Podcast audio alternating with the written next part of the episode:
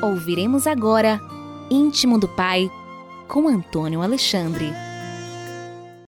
Dedicai-vos mutualmente à estima que se deve em Cristo Jesus, sendo ele de condição divina, não se prevaleceu de sua igualdade com Deus, mas aniquilou-se a si mesmo, assumindo a condição de escravo e assemelhando-se aos homens, e sendo exteriormente reconhecido como homem, humilhou-se ainda mais, tornando-se obediente até a morte e morte de cruz.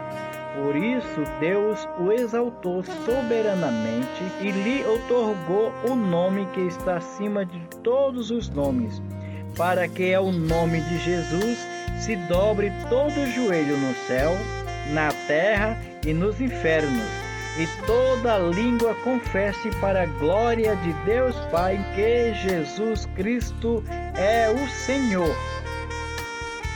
Filipenses 2, do 5 ao 11.